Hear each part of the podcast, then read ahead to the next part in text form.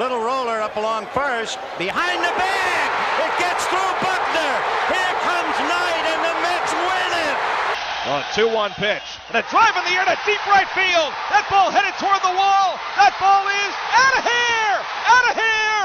A game winning grand slam home run off the bat of Robin Ventura. And it's hit deep to left center.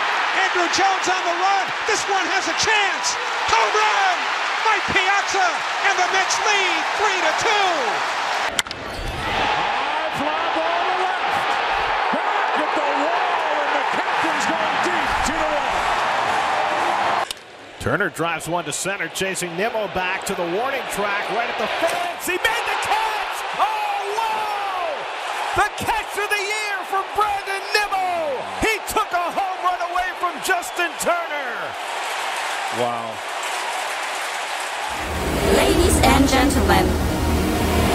Have your attention, please? The show starts in 10, 9, 8, 7, 6, 5, 4, 3, 2, 1, go!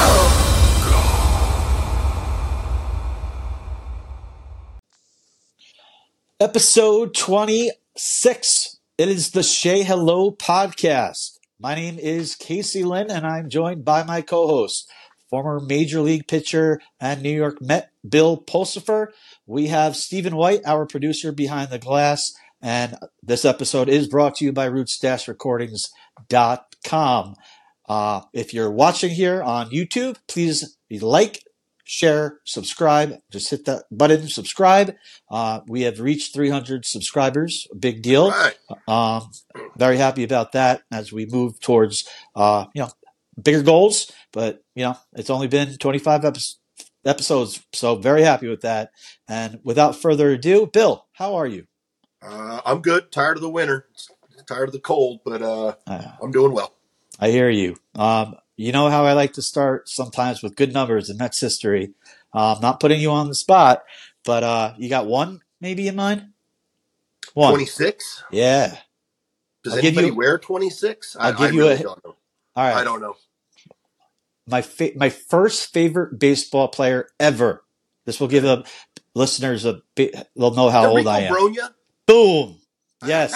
I, I had to. I had to spark the memory just a little bit. Rico, yeah, great That- guy, that- great teammate, great player, underrated player, Yeah. great teammate. Uh, he wore 26 right around your time, 94 to Yes, yes. 96. That's why. Uh, it, that's why it came to me. Yeah. Uh, he was my first favorite baseball player. I loved his his game. You know. Silky smooth. Yeah. Silky smooth. So we got Dave Kingman, 26 and that's history, by the way, everyone. Dave Kingman, Terry Leach, Frank Viola in 1989. Okay, sweet music. Rico Brogna, 94 to 96, the time you were there, uh, first time. And then El Duque Ward, actually, Oh, okay. uh, back in uh, 06, 07. Uh, and then most recently, really of names, Kevin Plawecki, the backup catcher. Uh, and then Tim Locastro wore it last year, but didn't play much. right. So, uh, but Rico, yeah. So number 26 as we enter episode 26. And I think we're going to start off this episode with a big announcement. Uh, maybe people do know, uh, maybe they don't, but here we are. If you don't know, now you know. We have the polar bear. Pete Alonso will be our next guest on the Say Hello pa- uh, podcast. I'm so excited I couldn't even say podcast. um, that is big news, Bill. Um, obviously, fan favorite uh, walk year. Uh, 60 home, uh, what is it? 60 home runs away from tying Darryl Strawberry's record, I believe. Already. Already. Already. Yeah, it's insane. Um, and Pete has agreed and very excitedly to come on our podcast. And uh, we don't have a date set. And when we do, we will be, everybody will know it right away. You know, we are as excited as everyone else. Uh, I put it out there on our social media platforms. Uh, we don't have that date locked in, but we will. It will be during spring training. Um, and it shouldn't be more than a week, two or three. You know, obviously spring training is only five more weeks, but uh, what do you think? That's a big name, Bill. Oh yeah, I mean it's obviously not just a big name in in uh, in Mets world or in Mets land, that's a big name in in, uh, in the world of baseball. And Yeah. uh, great guy, uh, Yeah. always has positive things to say. How cool is it for you on episode 26 where you go from Rico Brogna uh, being your favorite first favorite player to your your now current favorite player and, and Pete Alonso. So uh, how fitting that is. But uh, that's a big that's a big time guest. Obviously, um, you know, face of the franchise in a way. Uh-huh. Uh, obviously, people will say Lindor, but I I say Pete. Uh, Yeah. like, Pete could argue Lindor, but I say Pete simply on Pete is a Met. You know, Pete was a Met coming up, signed as a Met. He is a Met Homegrown. And we are all obviously hoping for uh, a successful season as well as a re-signing at some point in time of Yeah. uh, of their franchise player.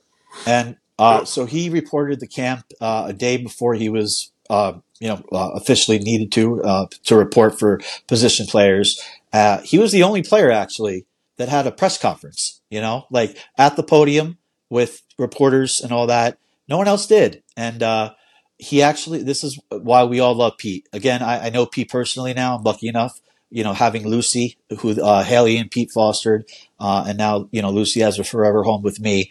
Uh, I heard Pete he's announced- doing a pretty cool thing this year, actually, with home runs. And Go ahead, tell everybody if they yeah, don't my know. wife actually told me about it. I guess for every home run, he's going to donate a thousand dollars to kill shelters around the country. To uh, Yep. And we said how, what a great thing it is. And obviously, he's he's holding up his end of the bargain and some. And that's just that's fantastic that he's doing that. Yeah, and uh, I, I saw all the comments, and you know, there are Yankee fans, Braves fans, people that despise the Mets. That you can't hate on that. I mean, uh, There's no way. he uh, put it this way: he saved Lucy, or, and his wife Haley saved Lucy's life. Literally, kill shelter, all that. So yes, Bill's right. He announced that a uh, one thousand dollars for every home run, not counting the home run derby, obviously, um, if he's there. Uh, but let's hope that Pete hits a hundred. You know, Yeah. uh, a hundred nice. grand. 100, 100 grand for saving dogs. It's a Yeah. beautiful thing. So I- I'll say this: if uh, if Lucy will cooperate, I will have uh, when Pete is on whatever episode it is. I will have Lucy on for a little bit. That'd Um, be cool. You know, to say hello to everybody. So that would I'm be sure, uh, he, I'm sure Pete. I'm sure Pete will appreciate that too. yes, yes. So But big that's big news, man. That's that's really that's a big catch. Yeah, Sure. you know, w- Bill, we're, we're setting the bar high. Our first guest, Doc Gooden, getting his number retired, i- you Right. know, April 14th, and then Pete Alonso. I mean, that's a pretty a high bar to start off, but I love it. You know? Yeah, yeah, it's uh, it's pretty cool, and we're very lucky uh, to be able to get those guys on. I'm look, obviously looking forward to. I've never spoke with Pete before, so I'm looking forward to getting to to know him a little bit more on a personal basis, on a one on one or two on one, if you want to call it that. But um, Yeah.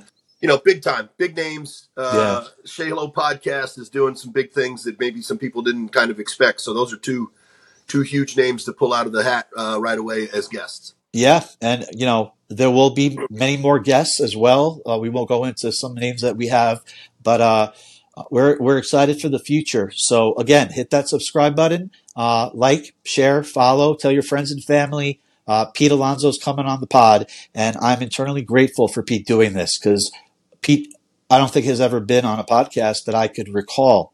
Uh, I've seen other players, Nimmo, McNeil, even David Stearns, talking about Pete Alonso on podcasts. Uh, but Pete is very kind enough to do this on his own time. So uh, I, I'm very, very grateful for you know giving us that time. When when it is, uh, we will announce it. So uh, Awesome. moving on, pitchers and catchers as reported, as we talked about last episode, and now full squad is there as well. So we got the whole team, baby. Mets baseball is underway. Um, I wanted to first talk about uh, spring training as a fan and also get your take as a former player. So I did go to Clover Park last week uh, as a fan, of course. Thomas watch- J. White Stadium. Uh huh. I remember. I was there, you know, as a fan. Uh, Tradition Field, it was called too. Yep. Um, I, I stick with you know me. I, I, I know, I know. you know how it goes. Yeah, well, yeah, I nostalgic, get it. Nostalgic. It actually was uh, Clover Park. I just read this named the best minor league park uh, by by some big time publication. Uh, Really? just it's a Well, really nice. done tremendous renovations, and I had the opportunity last year in fantasy camp Yep. to go into the clubhouse. It- what a difference! What a difference it is from uh, from the just rows of blue lockers that it used to be back in the day. They, they did a, a- great job.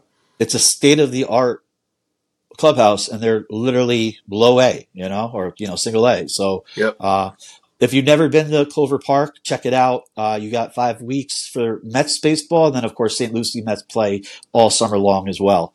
Um, so I went there last week as a fan, and uh, I had a blast.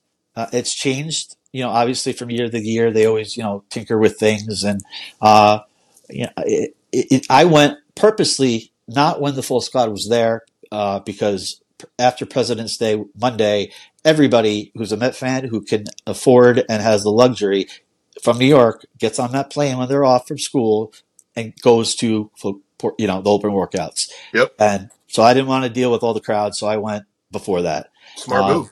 Yeah. Um, I had a blast. I've done it, you know, three years in a row now. And back in the day, I did five years in a row uh, when I was, you know, uh, in a, I guess, a teenager. And uh, they've upgraded, like you said, and obviously Port St. Lucie is upgraded. Forget uh, about it. So I wanted to get your take. Uh, I know how how it is as a fan interacting with players. You know, Mhm. I was talking with Jett Williams, the number one prospect. How's he uh, looking? Uh, you know who he reminds me of? Who's that? He's a small dude, but Jose Altuve.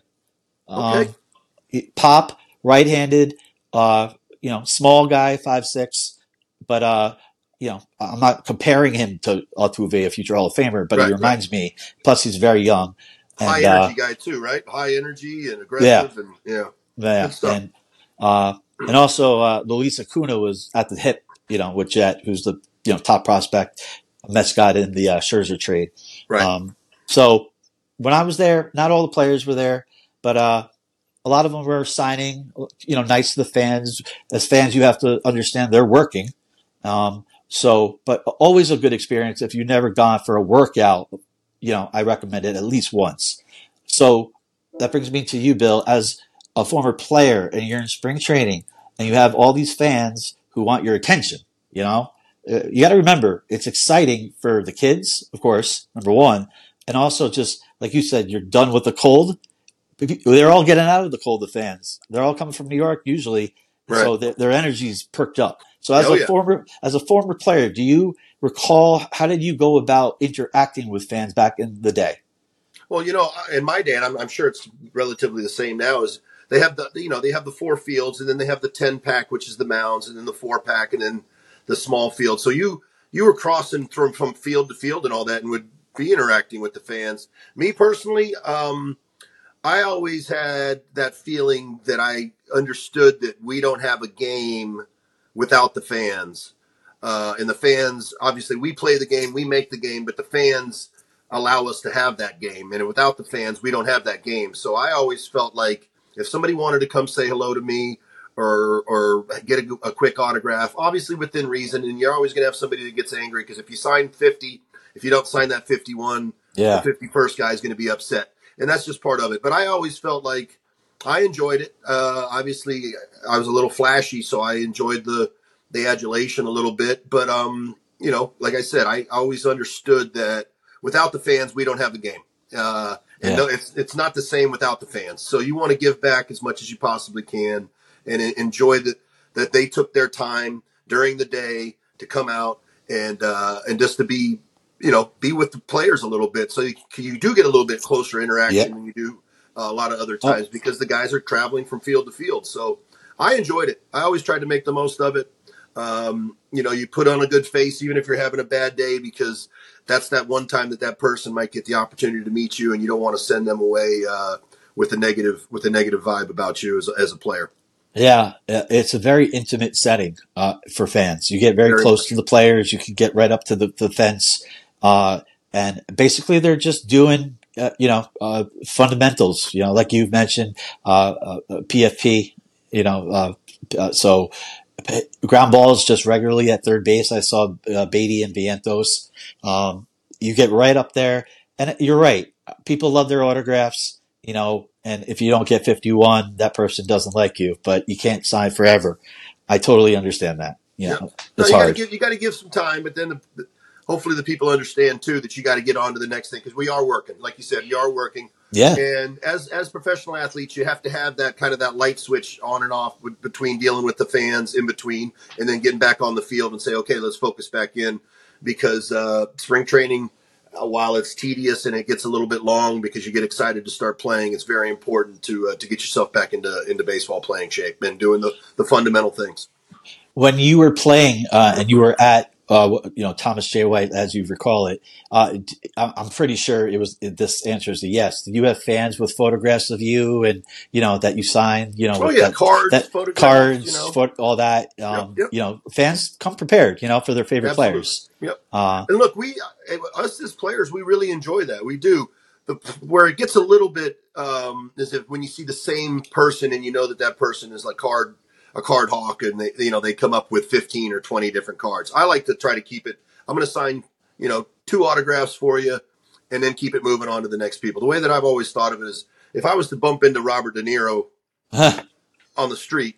And uh, you know what? I want to go get Robert De Niro's autograph. I might run over there with a napkin and a pen or something and Yeah. ask him to sign it. I'm not going to run over there with 20 different things for uh, Bobby De Niro to sign. But um, you definitely should spend time with the fans and, and, and do the autographs and do the photos and say hello. And that's part of the game, man. That's part of being a, a, a Major League Baseball player.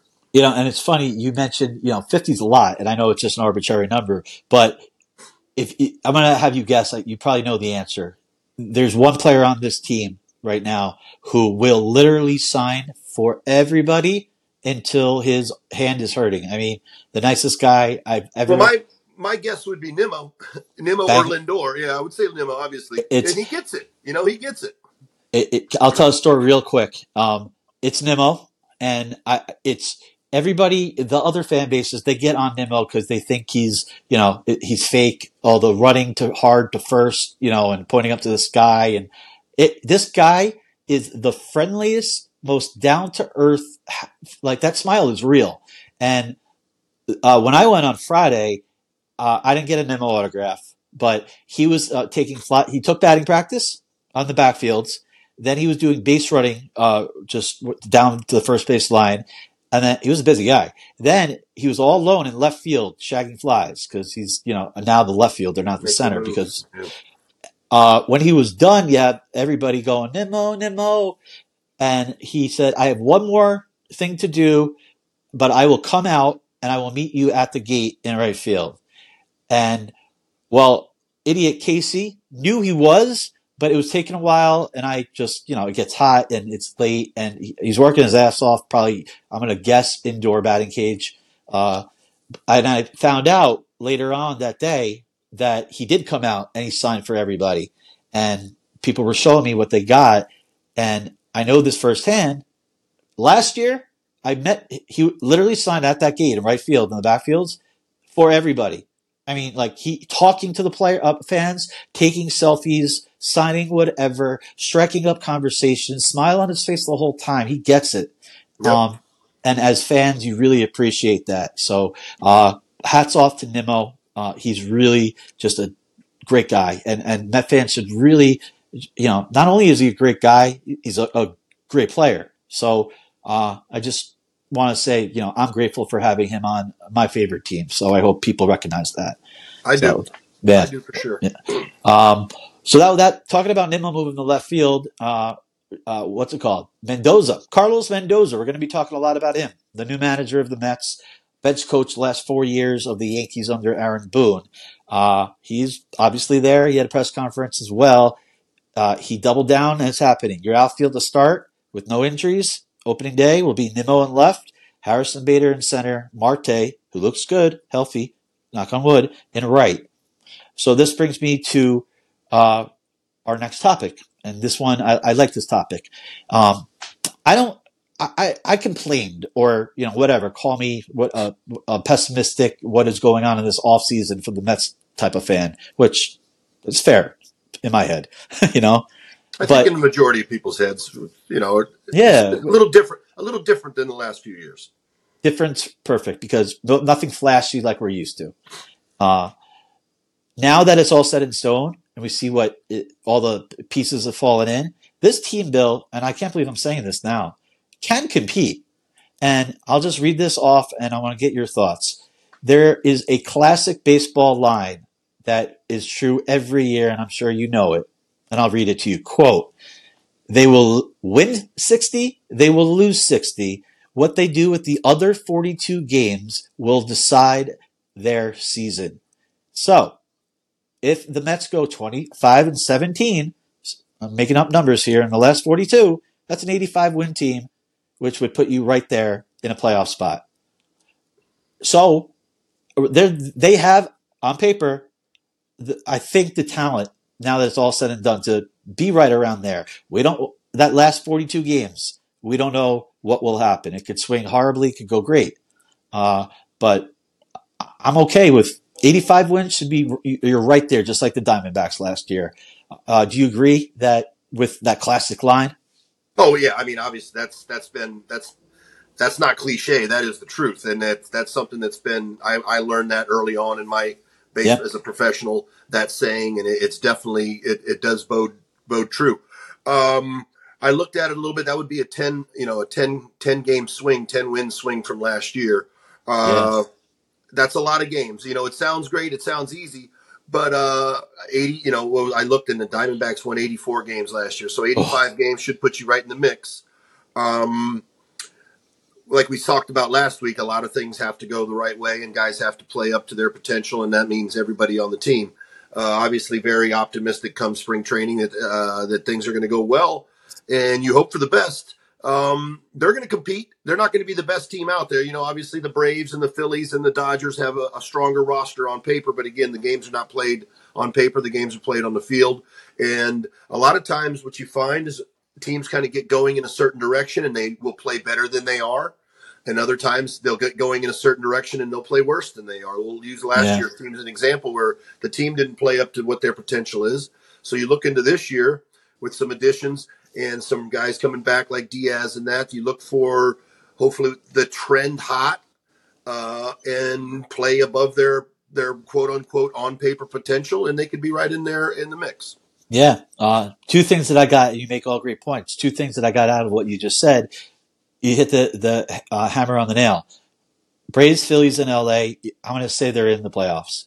You know, they should be it, on paper. Should, let's just, yeah, on paper right now. Uh, anything could happen. Then you have, again, six teams in each league make the playoffs. So that's six teams in the NL. Let's just say that shoe ins right now are the Braves, the Phillies, that would, that would probably be a wild card for the Phillies if the Braves are going to win the, the, East like they have the last forever. And then LA is obviously the favorite by far you to win. Chalk them in for 100 wins, pretty much, right? That's, yeah. I think the over under on the Dodgers, a 105 and a half win total. Wow. It's, that's insane, but I get it. Um, yeah. But to finish off the point, um, you have those three, then you have the winner of the NL Central, who could be the Cubs, the Cardinals, the you, Brewers, right? So that's four. That leaves two wild card teams, two more spots. There you go. You have Mets maybe right in the mix. The Giants, I would say, would be right around there. The Cubs, if they don't win the division, uh, you know, San Diego. Yes. Oh, San Diego. You know, they got uh, Bob Melvin now as their new manager. And I don't think the Diamondbacks got any worse, right? So they're still going to be a, a competitive team, and they're very young. I think they got yeah, they definitely didn't get worse. If anything, better. Yeah. right. Um, yep. So and they got a taste, so they're hungry now too. You know. Yeah, and the, so and the other thing that you mentioned is that the ten game swing. I'll be positive for a second. The, they won seventy five games last year, but they could have easily won more. They just decided to sell at the deadline. So oh, yeah.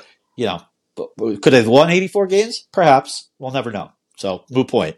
But if everything again, big ifs goes according like you said they could be right there for uh, getting in. And the players understand that. I don't know if you've seen some interviews maybe on social media or SNY.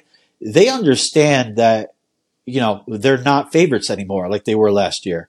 So the expectations are lower, but they're all under the same umbrella with we just got to get in the dance and anything can happen. And I've been saying that at every episode, I feel like just get in. Who cares? Yeah. Yeah. So um, I, I, right now, I actually feel good about the Mets' chances. Talk to me in three months. You know, it's, it's spring training. Every, everybody feels a little bit good, right? Of course. Um, so yeah, that's a perfect segue. I know it's spring training, and I know it's early, just like you said. But hearing the interviews, being there, sit, hearing, feeling the vibes, seeing the, you know, how they speak, I just feel like the vibes are totally different from last year. With, you know, obviously on paper, not as good, but paper doesn't matter. Go out and play. And I'll get, I want your take on this. I don't, cause I don't know the answer and I don't, no one does probably. Is it because they have less pressure, less expectations? Maybe Buck was a little too strict. Maybe they're just more loosey goosey because, oh, we, we, we don't have to win 100 games or, you know, we're not the favorites, blah, blah, blah. My point is, I just, for me personally, feel a completely different, better vibe with the players. That's how I go about it.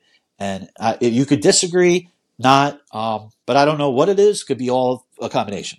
Yeah, I think it's probably a multitude of things. I think obviously you take out some of the big personalities, um, in, in former uh, in future Hall of Fame pitchers that can probably dominate, be domineering or dominating the clubhouse a little bit, and then you come off of the the 101 win season the year before, where maybe you sat on your laurels a little bit. I don't know if that's the case or not, but it could be.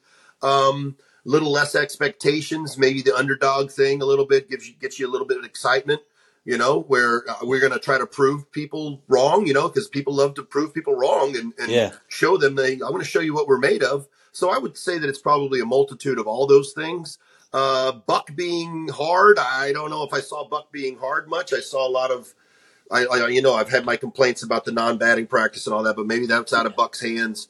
Um, Uh, well, I'll, I, I'll tell you when I say Buck, you know, being strict, uh, I, we, I know what you're talking about in terms of the no batting practice and all that. What Buck, if you remember, wouldn't allow players to get, be themselves. Perfect example, Arizona, Francisco Alvarez, he went off. And if you remember, he did like a little dance around first base, turning around, but not showing up the Diamondbacks after like a big three run homer in the ninth inning down to the last strike. Like it was I remember that game. yeah, he, he kind of spun around, rounding first, you know, and didn't show up the Diamondbacks. After that, I'm sure Buck said something to him Well, it because he might have something to do with the team being 10 games under 500. And, Like, who knows really what it is? You know, I mean, when it comes to letting people, I think the, the Buck Showalter from 1995 and the Buck Showalter from 2023 uh, is a completely different person because in 1995, well, let's not even say that. Let's say he was a Texas because he was a Yankee. So there wasn't Yeah. going to be, there wasn't going to be uh, belts that are your your country's flag or belts that have nothing to do with. So he's he had to give some. Don't this isn't the same Buck Showalter, and he had to to be in the game because that's just the way that the game has gone now. But uh, I, I get what you're saying. Yeah. But uh, it's a long ways from uh, drill sergeant Buck Buck Showalter, I would say. But Oh, he players like playing for him. He's a, he wasn't a drill sergeant. I'm not in the clubhouse, but yeah, I wouldn't go. I'm not going that far. I, I guess the other example, and there's not many, but for Pete, you know, we were talking about Polar Bear coming on our show, Pete Alonso. He brought back the LFGM right away. His first press conference that he used his entire career right, from his rookie year, and magically when Buck came aboard, LFGM went away yeah, and now Buck is gone. and it's back. It's it, he, first press conference. He, it, every, you'll see it. He always ends his interviews with media LFGM. Right. My point is with the Alvarez celebration and the LFGM is that letting these players be themselves is a good thing in my opinion. You know, if you're It's not, a new, it's a new day. You know, it's Yeah. a new day. That's for sure. so I like it. I love the LFGM. It's Pete being Pete. You know, let these guys Yeah. be who they are. If it's not hurting anybody, you know. Right. So, uh, speaking of hurting, Edwin Diaz, he's back and he's not hurt. Don't worry, I'm not breaking news here. Yeah, He- he's healthy. Everybody. right. No, El- he, he was hurt last year, as we all know, but Edwin Diaz is back and he's healthy. And I'm sure you've seen it and our listeners and uh, everyone watching on Shea Hello Media on YouTube. Uh, he's faced now live batters for the first time since he got hurt. He looks good. Uh, I don't know if you've seen him, and but man, uh, the, uh, SNY or uh, social media platforms, they go right in that cage with live BP right on Yeah. like the main field, and you're right in there, and you're like seeing that slider, and you're seeing that fastball, and you're like, how do you how do you hit this? You know, uh, that is, he's a needle mover. You know, but we talked about all the big ifs for the Mets to make the playoffs. we, we mentioned Diaz, but it's just inferred. You know, having him back, he looks healthy, and uh, he says he is. He looks it. That he arguably had the best relief, uh, reliever season ever in 2022. Uh, if he, ha- gives you close to that, he won't replicate it. He, the Mets are that's a big, big, big piece back, uh, and he looks good so far. Yeah, obviously we've talked about it numerous times. He's a huge, a huge cog in this wheel here uh, for the ball club. Uh, we talk about a ten game difference. You know, last year obviously the bullpen was one of the weaknesses of the team. So Yeah. getting him in there and moving everybody up in up in the order uh, obviously makes the game shorter. You know, when you you know that uh, you got a lights out guy coming in in the ninth inning. One thing I do like is he doesn't have the wear and tear over last year on his arm. His arm got to rest for the year, even though he didn't get to pitch. Uh, I know there'll be some people that say, "Well, he didn't pitch for a year. He's got to get his feet back underneath him again." This guy's been pitching his whole life, and the game didn't change in those in the 365 days that he missed. So I would expect a big season from Edwin. His stuff is some of the most electric stuff in the game. He's a, high, a big time competitor. He's got to be a very um, uncomfortable at bat for right handed hitters too, because he'll whiz one up underneath your chin every once in a while at 99 miles an hour. So um, very happy that he's healthy. I'm sure every all, all Mets fans are, as well as the Mets organization, are happy to have him back because I'm sure that he's probably a nice mouthpiece in the in the clubhouse as well too for his positivity and his energy level and what he brings to to the ball club. Yeah, uh, you met uh, shorter. You mentioned how the game obviously gets shorter with a guy like Edwin Diaz, uh, Diaz a lockdown closer. That, I- as you would know, uh, helps everybody else out in the bullpen. That Yep. if they do their jobs and they do, just get it to that lockdown closer, unlike last year, chances are, you know, we won't be breathing heavily like last year in the ninth. And uh, you know, Ottavino's back, Raley back. They didn't have Diaz. Now it, I feel like it just alleviates a little bit of pressure, and it means a lot. So, and and, and Bill, I can't believe I'm saying this again.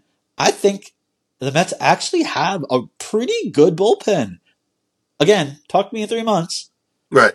but we were waiting for that those final pieces, and we didn't get to talk about one player, uh, Fujinami, that they signed. Um, right.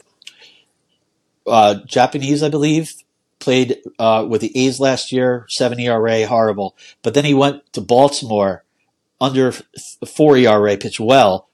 Guy throws 103 miles an hour. Yeah. Now, gr- that's great, but you got to locate, as you know. But he has the tools, and it's a good uh, signing because he's got options. He, you can, you know, send him down if it doesn't work out. But again, upside, low risk, high reward. We didn't even get to talk about him. Uh, and then the la- the other one, Jake Diekman. He, the Mets now uh, have two lefty relievers, so him and Raley. If that's a must, you got to have two, at least two. Yeah, And with Fujinami, I think it's great for him to be able to come to a club that has a. I know he's it's only his second year in the major leagues, but uh, a veteran pitcher in Senga who's a, a a nation you know a nation man with him, the same nation, Yeah. same country, coun- same countryman. That helps, you know, for comfortability wise for him to have somebody that is he can if he wants to go and speak Japanese with his Japanese teammate, he can feel free to do it and be be himself a little bit, you know. So I think that will definitely be something that will help him. And Senga already being there for a year, knowing the culture of the organization and knowing the culture of the clubhouse can help uh, endear him with his into his teammates and help him transition smoothly into being a part of the ball club. yeah. Uh, you're right. Senga, very good point. That it could only help. It can only help. It's not. It Yeah. can only help. right. for sure. And, and you know, uh, I like to call him Mount Fuji. I don't know why, That's good. uh, the- I'm sure that's. I'm, I would be willing to bet that will be his nickname.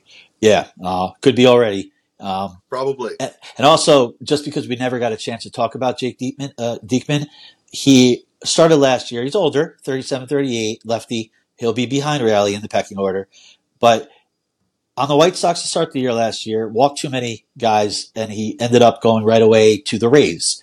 As we all know, the Rays are amazing with their pitchers, Yeah. and they fixed them. And he had an amazing May to the end of the season with the Tampa Bay Rays. So uh, they fixed the walks. He had a very good ERA as a second lefty reliever. Okay, I'm happy. You know, good veteran presence. He's been around, Right. ended on a good note last year. So I'm, I'm with Diaz, which started this combo off. I, I, I like the bullpen, and they're going to have to be on their game because we know the starting rotation is not going to give you those The length. the length, the, the long, yeah, the length, because they're just not built for that. So, um, it's good. Obviously, bullpen is everything. So I, I, I'm above average bullpen. I'm not saying great, but above average. Well, better, better. You feel better about it now than we did uh, two months ago. Let's say. Yeah. And, and probably because of Diekman, Ottavino, and Fujinami, those are three guys that they brought in, uh, in a short amount of time.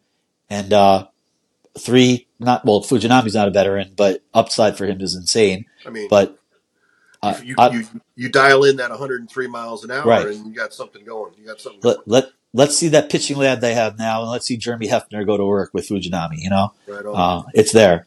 Uh, so, and, and plus, did we, I, I don't think we ever actually talked about Ottavino. We might have. we did. We yeah. did when he- came back. He's just another veteran presence, and uh, he won't be relied upon to be a closer. Yep. So, Diaz changes everything. Yep. It, Ottavino slips back into the role that he's kind of always had over the last five years or so. Yeah. where he doesn't have to be that supreme pressure guy. He can be that transition guy to the, the supreme pressure guy, where he probably and he might not admit it uh, openly, but behind closed doors, he might say, "You know what? I feel a little bit better in that situation, and I feel like I'm Yeah. more successful in that in that role." and, and he's happy too. Like you know, he's a New Yorker. He lives in New York. He's got kids here. He's older. You know, he gets to stay here for at least Yep. one more year. So uh, I like it. We'll see what happens. Again, talk to us, and yeah, our tune might be a little different come uh, May or June. That's the way it rolls, right? That's that's baseball for you. Um, let's talk uh, quickly about two things before we get to the mailbag. Um, Luke Voit, who had a stint with the Mets in AAA last year, uh, just got signed to a minor league contract. Now, Luke Voit hit 14 home runs in 37 games last year. Ex Yankee, Mendoza knows him well. Pop. Yep. Uh, I don't. I don't mind the move. I don't think it uh, really. Uh, he. The only thing I could think of why they signed him, a depth because he could always go to AAA. I think he would have to agree um, uh, for him. But they also signed Choi, Ji-Man Choi. Oh, did who- they? I didn't. I Yeah. missed that. Yeah. Okay. Um, last year, Pirates and Padres, awful year. Awful. But lefty first baseman, good defender. And Luke, by the way, Luke Voit, first baseman. Uh, that is a split contract for Choi. So with incentives. I like having depth. Obviously, this means nothing for Pete Alonso. He's going to play every day at first and get some days at DH for rest. But I think more. Uh, let's see. I want to know your take on it. I know how what your take is with Luke Voit in his hat and his sleeves, but uh, and feel free to talk about it. Uh, No, be- all right. Um, I like it more. It's not affecting Pete for the DH spot. I'm not saying they're not happy with Vientos. You know, they've obviously given him the keys, but we've talked about it before. There's nothing wrong with competition. And if Vientos looks terrible in the, in the spring, you can send them down. And if Voit looks good, there you go. You have Voit now. And things Yeah. could, you know, change over the year. But depth is a good thing. Choi, Voit, nothing to lose there. Well, I think uh, Voit is probably hungry. You know, it, he didn't get much time in the big leagues last year, and as baseball players, you you you you yearn for that big league time, and you want to be up there, especially as you get a little bit older, and you know that you're you're getting towards the end a little bit. So I would suspect that he's probably pretty hungry right now, wanting to prove that he's still a major league baseball player. Obviously, it gives depth.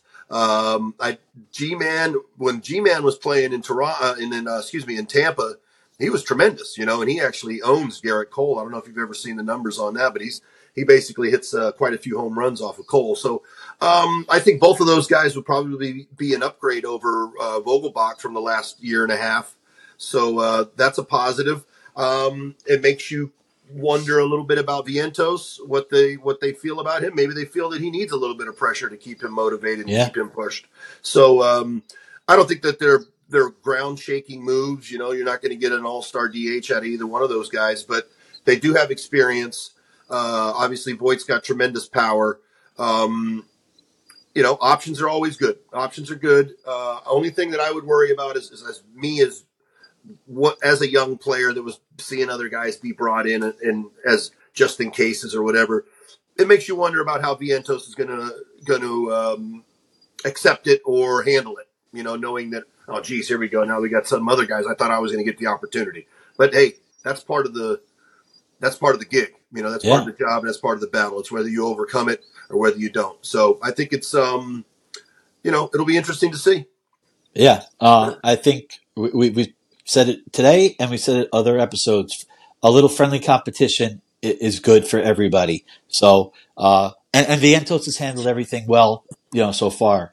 Said all the right things, and uh, we'll see what happens. Uh, spring training, that is one. Obviously, the DH. We'll see who you know rises to the occasion, if you will. They have now a lot of guys in the in the mix. They never, you know, never signed uh, he's still out there. JD Martinez still available, but uh, that actually perfect because you know who else is available. The last thing I wanted to talk to before we get to the mailbag, it's crazy, and they're all Boras clients, by the way.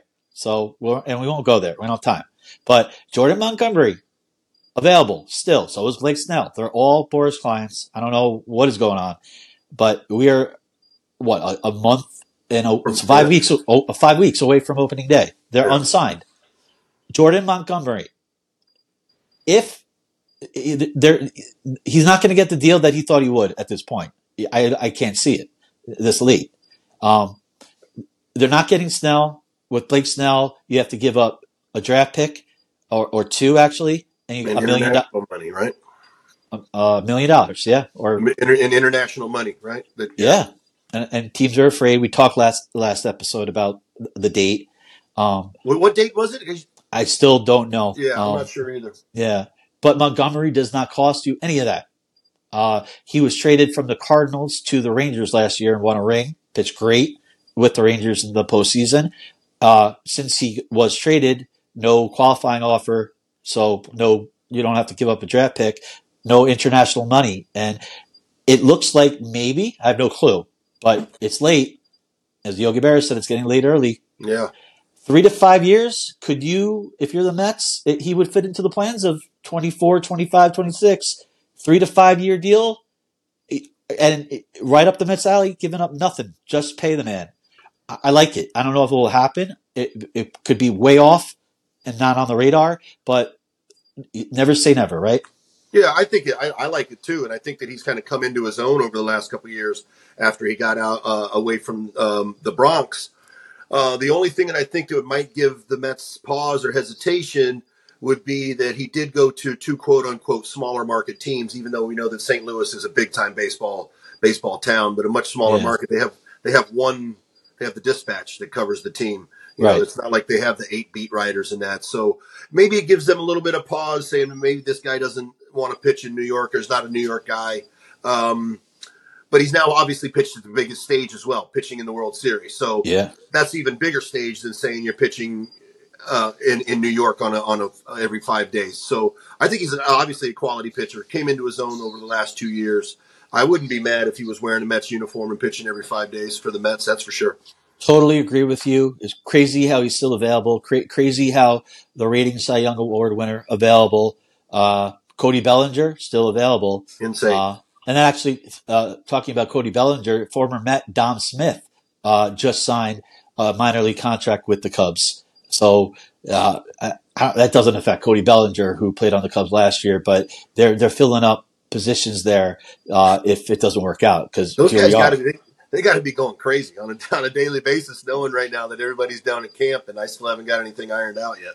I know. That as we talked about in length about you know they have kids and family where are you're living and also the money. And here we are. They're they got nothing as of right now. They will but it's unheard of for all these guys to be still on the outside looking in at their quality. Yeah, So- I think uh, we talked about it briefly last week. I just would think that as the front offices too, and this comes from a guy that played for a long time, and I know a lot of people in front offices now didn't play at all. Like you want to get that guy on the field ASAP as soon as possible. So Yeah. I don't know how far these these teams are off on their numbers with each other, but I would think that the front offices, especially and definitely the players, 100% the players, got to be feeling like, I got to get on the field, man. We're Yeah. running out of time here to be ready, and I want to be ready. I don't want to be trying to get ready after the season's already started. I know. Uh, it, it's a, really it's a staring match. It's it's it's like who will blink first. blink? But- yeah. right, and we Soler up until what last week was one of the free agents. He signed with the Giants. It was a staring contest between the Giants and Soler, and he got the three years. You know, Giants caved, and here we are with the other players we just talked about. So yeah, uh, you would think these teams would want if they have interest getting them in Yeah. ASAP.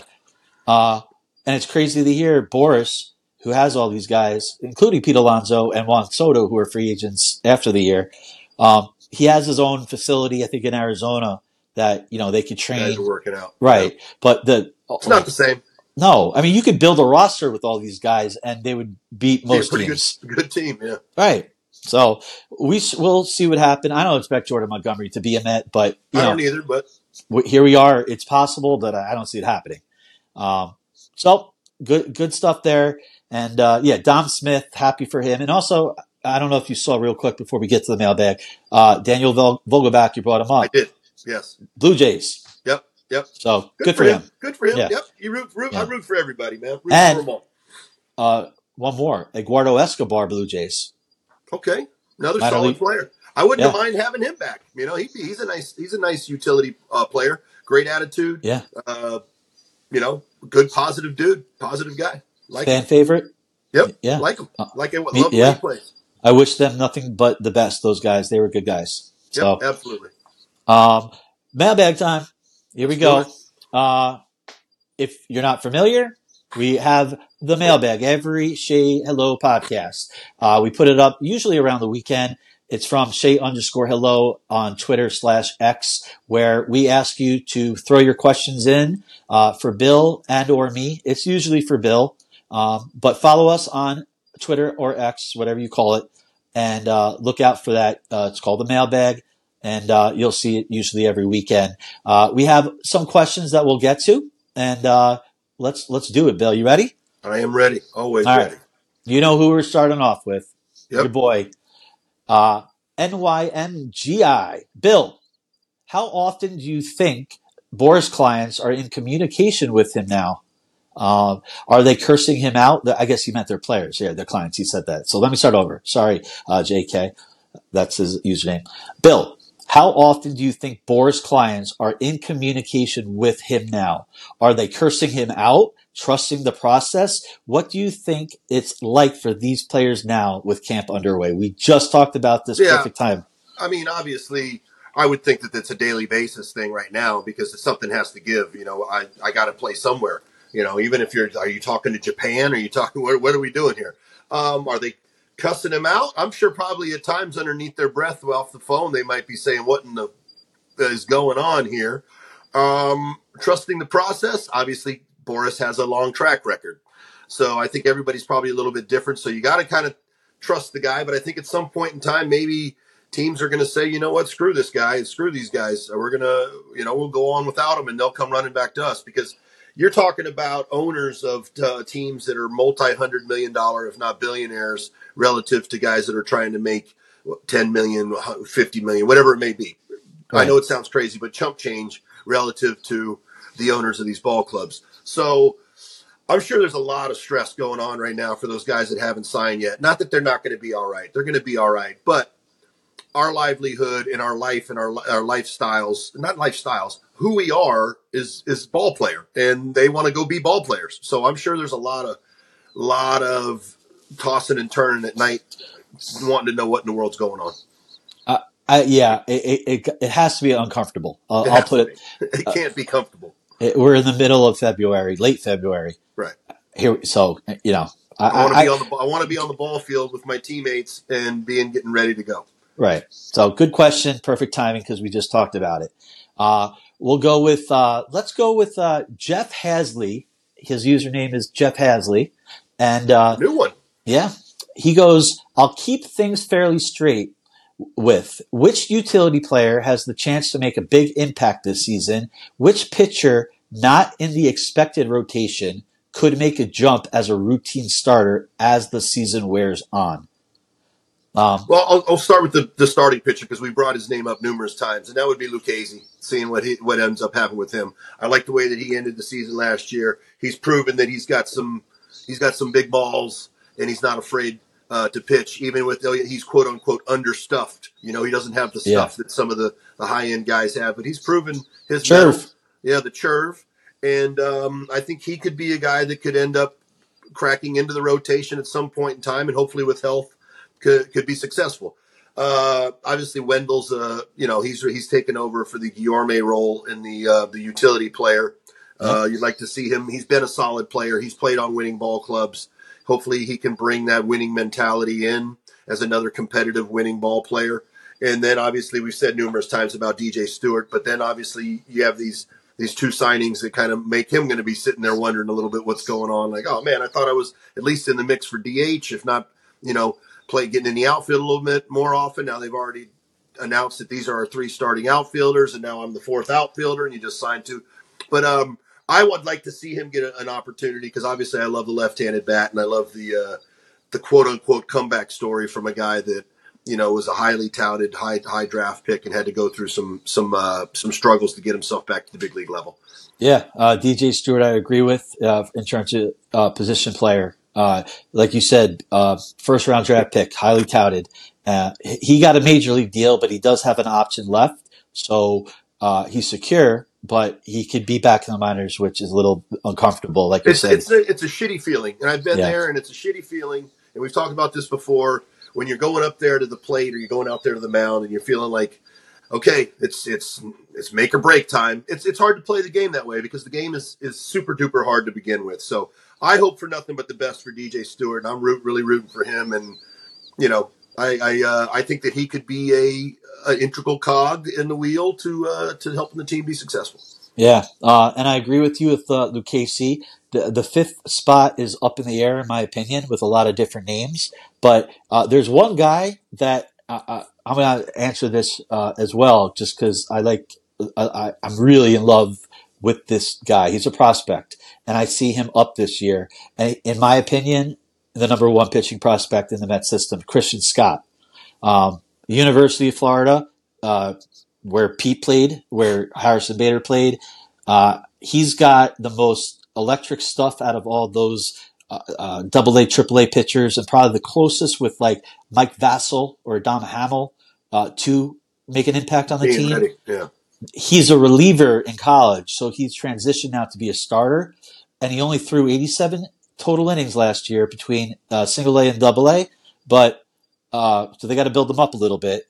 So it'll probably be as the season goes on, but his stuff. 97, incredible stuff. He's wowed the major league players in live BP already with his stuff. Wow. Uh, and his walk to uh, strikeout to walk ratio, unbelievable. He's a guy to really look out for. I, I, he has ace potential. So awesome. not a lot of pe- people talk about Christian Scott. So that I'll go with him. Good name. Uh, let's move on to Jimmy Legs. Thanks for the question, Jeff, by the way. Uh, Jimmy Legs, Bill and Casey. Luke Voit was just signed. Mendoza said in the DH mix. Is this legit in your opinion? He does have pop, pop, or is it just to get more fire in Vientos? Well, we talked about this. Yeah, I think it's I think it's a little bit of both. I mean, Yeah. if he comes out and Voit knocks the shit out of the ball in spring training, great. You know, if he comes in and he just applies the pressure on Vientos to make sure, because I've heard some things about Vientos, and maybe he needs, maybe he is the guy that needs a little bit of a fire lit underneath his ass. So, um, I think So it's- be it. Yeah. yeah, I think it's all of the above. I think yes, it is. It is legit. As if Luke comes in and he smashes the ball all over the place, he is going to get the opportunity. And if he doesn't, okay, we we move we move on. We obviously know we have Stewart. We uh, we we brought in Ji Man Choi as well, and we Uh-huh. have the young prospect in Vientos. So I think that Right. all of the above. I I, I think all of the above. Yeah. Uh, great question. And we did talk about it. And yeah, I agree with, with everything we talked about and what you just said. And I'll put it this way. Luke Voit did not come here without a, uh, if you play well in spring training, you know, you'll have every opportunity to make this team. Like he was told that or he wouldn't be here. So Yeah. we'll, let's roll with that. So thanks for the question, Jimmy. Uh, one more before we get to the quick pitches. Uh, Jake uh, at Jake12889. Bill, Yep. it's, it's for you. Bill, what do you like the most about Port St. Lucie? It sure has changed since the mid 90s and up until now. Does anything stand out to you? Well, obviously, it's come a long way from Port St. Lousy or Port St. Lonely. Um, you know, and I, it was my home for a long time, and I still consider it a part-time home. And I, I, like I've said numerous times, I feel so lucky to be able to go down there every year. Um, the thing that I noticed the most is the amount of food in the area, restaurants, uh, fast food. I, it's just amazing that I think you could go probably a month or two just in the St. Lucie West area and never have to eat, eat at the same place on a daily basis. I mean, obviously, um, it's it's way way more than it used to be. Yeah. Um, and they've got everything you need there when it comes to food wise. And the traffic, though, I don't know because you can tell me because I know the exit there off of 95. They've been working on it for the last two years uh, because the on and off ramp there it would back up tremendously uh, because the, the growth. I'm hoping they've got that thing, that on ramp, uh, actually the off ramp to go into St. Lucie. If you're coming from the south uh, to north, man, there would be backup for a mile to get off to get on to um, St. Lucie Boulevard, Yeah. or St. Lucie West Boulevard. So, what do I notice? Way more traffic and way more food, but it's still St. Lucie, and I absolutely love it. Yeah, uh, I, I was just there, and uh, you were just there in January for fantasy camp. Uh, commercialized to the you know through the roof. Yeah. And uh, to answer your question, they fixed that. There's no traffic now coming. So that's all done now. It, it Oh, took yeah. like two years. They've been working on Yeah. that ramp for like two years to widen it and and uh, yeah, it was You're great. good. You get. I forget the exit, but off of 95, you get One off. twenty one. Yeah, right. Exactly. And uh, I'll, I'll never forget one twenty one. I mean, Yeah. that's it's the twenty one thing. So Uh, 21, your number, your There favorite go. number. Uh, yeah, so we're good there. Uh, said Port St. Lousy. Oh boy. Um, Lonely. yeah, but That's what now it was called. Port Yeah, St. Lousy well- or Port St. Lonely. they've done a good job to build it up, like you They said. really have. They really have. I love the place. Yeah. Uh, I thank would you for move the. back in a heartbeat. Hey, you're still young, my friend. Yep, I still got a chance. Thank you for the question, Jake. That will wrap up the mailbag portion. And again, uh, throw us a question for Bill or me. We'll put out every weekend. Shea underscore hello on Twitter, and uh, we'll do our best to answer all the questions. So thank you all for the questions in our uh, episode 26 mailbag. And it is time to wrap things up, of course, with the last segment of quick pitches. Dun dun dun. Um, we need See the what we actually. We need theme music for uh, quick pitches. I just do. thought of, I think that would be a really cool thing. Well, well we'll we'll work on have that. to work on that. Yeah. Uh, if you're not familiar with quick pitches, uh, real quick, Bill has three questions, maybe four. If I don't like answer the answer to, to number three, we've incorporated that as we've gone on, but we've done it every episode. He does not know what's coming, and it does not have to be baseball related. You ready, Bill? I am ready. Dun dun dun. First off, question one: Do you have a boat? I do not have a boat. Perfect. If you had a boat, what would you name your boat? So it has to be a female name, right? Isn't that how you name boats, females? I've heard that, but I don't know if that's necessarily true. I'm not a boat guy. I I've heard it. How So- about this? How about this? It's a classic. It's a classic Forrest Gump line. I love and I it. would just have on it. It would say, "That's my boat." Because when Lieutenant Dan comes to see Forrest and he shows up, Forrest jumps off of the boat to swim to shore to see Lieutenant Dan, and then you pan on by as his shrimp boat goes by and runs into the runs Crashes. in, yeah, crashes. And Forrest looks at Lieutenant Dan and says, "That's my boat." So I would just have "That's my boat." That would be the name. All right. I like the I like the name. I love the, your uh, impersonation of Forrest Gump because bad. that wasn't bad Forrest at is all. one of my favorites. One of my Great. favorites of all time. Great movie. We've actually talked about Forrest Gump a, a couple times Yep. on uh, the podcast. So uh, I remember that scene perfectly. I like the name. So One of my favorite favorite parts of the movie. Of many many favorite parts of that movie. yeah, the dude literally just jumps right off the Right. boat. You know, crashes, and right in front of, like you said, Lieutenant Dan. That's my Yeah, boat. I, yeah, I can't do the accent, so thank you I for got that. Uh, we'll move to question number two. This is a weird one. I'm not going to lie. What's a Wow. body part you wouldn't mind losing if you had to choose? You know, it's Be- funny that you say that because my s- youngest son, when he was a kid, would always used to say he wanted to cut off his pinkies. He didn't want to have his pinkies. So, what body part would I want to lose if I? I think I can still manage without the pinkies. Okay. Yeah. Yeah. I mean, Uh, maybe an ear. Maybe you could take an ear like Van Gogh. I You could do that. Ear. one ear would still work, you know? Yeah, Um, you could still hear even without the ear, right? Yeah, yeah, I would think so. Let's What about- say pink, pinky or an ear? That is Okay. a weird question. I don't want It to is. lose any of them, but if I had to, Right. Yeah. Hey, I said it was a weird question. yeah, so throw a pink, throw a pinky toe in there too, and that's a Seinfeld reference. Yeah, it could be like a fashion statement if you had to do it. Again, Yeah. if if you had to. If I had to, I would go pinky, pinky toe, pinky, pinky toe, ear in that order. Okay. Yeah, toe, I could see, you know. Uh definitely, for sure. Right. Uh question three, and this will decide if we go to a question four. So I, I made question three on purpose before four. So let's see what happens. Only Bill knows. What is the first thing you do after getting home from a long trip? Take a shit. Oh God, that's awesome. I- It's a great answer. It's It's it, the truth. It's the, that's why it, the truth shall set you free, and it, Yeah. I, I, it's the truth, and it's funny. I, I'm laughing, you know. Um, It's That- funny because it's true, that- wow, and I'm I- not the only one. I just I might be the one of the only ones that would actually come out and say it, but I'm being No. honest. yeah. Um, you're not the only one for sure. Me too. You know, and Yep. uh, I, I wanted to ask question number four, but I'll save it for next week because that's a great answer That was for good three. enough. Yeah, right, I that- nailed it. definitely. We got to end on that. That was perfect. I love it. Um, Good.